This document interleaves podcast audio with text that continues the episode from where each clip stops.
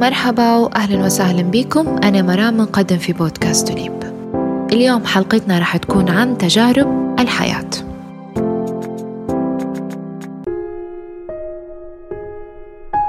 كل تجربة نخوضوها نلتقوا بأشخاص جدد. في منهم أشخاص رح تحبهم وتتمنى لقائهم ديما وأشخاص رح تكرههم تتمنى لو ما تتلاقاش معاهم تاني.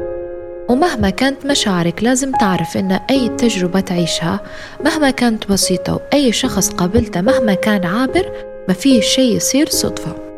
وإن كل تجربة تخلي فيك أثر. وهذا الأثر مع الوقت هو اللي يصقل شخصيتك ويخليك شخص مختلف تماما عن نفسك الآن. الآثار متاع التجارب تخلق في داخلك تراكمات. وهذه التراكمات تخلي منك إنسان أقوى وأنضج تواجه وما تعرفش. أو إنها هي تخلق فيك إنسان مختلف يتغير باش يرضي الغير. تلقى نفسك مع الوقت تخسر هويتك ومعالم شخصيتك. وهناك فرق كبير بين الأمرين.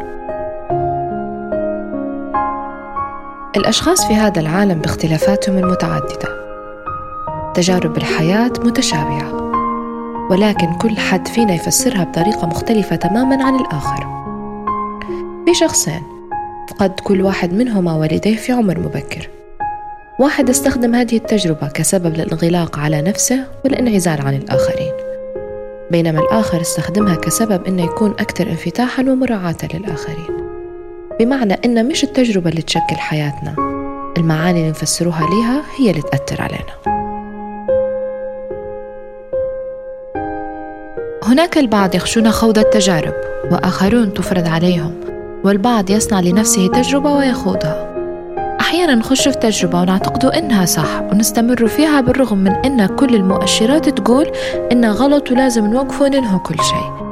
مثلا تنشأ علاقة بين شخصين بدايتها جميلة زي كل البدايات ولكن سرعان ما تبدأ الصورة الكاملة تتضح بأنها غير صحيحة.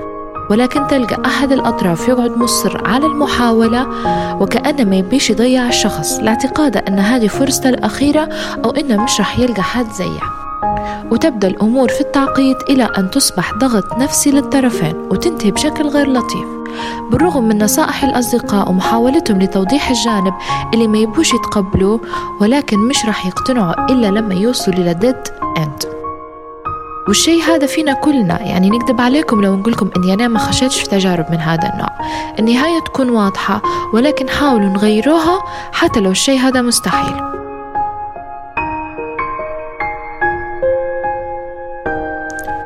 أنا ديما أقول في جملة لما ننحط أو ينحط شخص نعرفه في موقف زي هذا.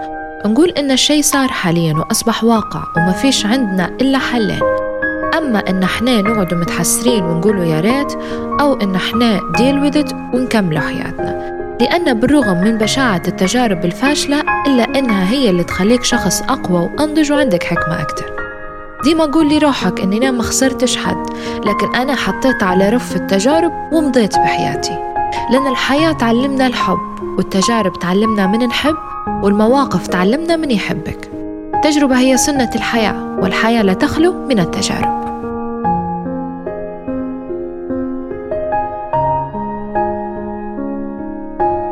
بالختام نتمنى تكونوا استمتعتوا بحلقة اليوم. نستنى في آرائكم ومقترحاتكم ولنا لقاء جديد.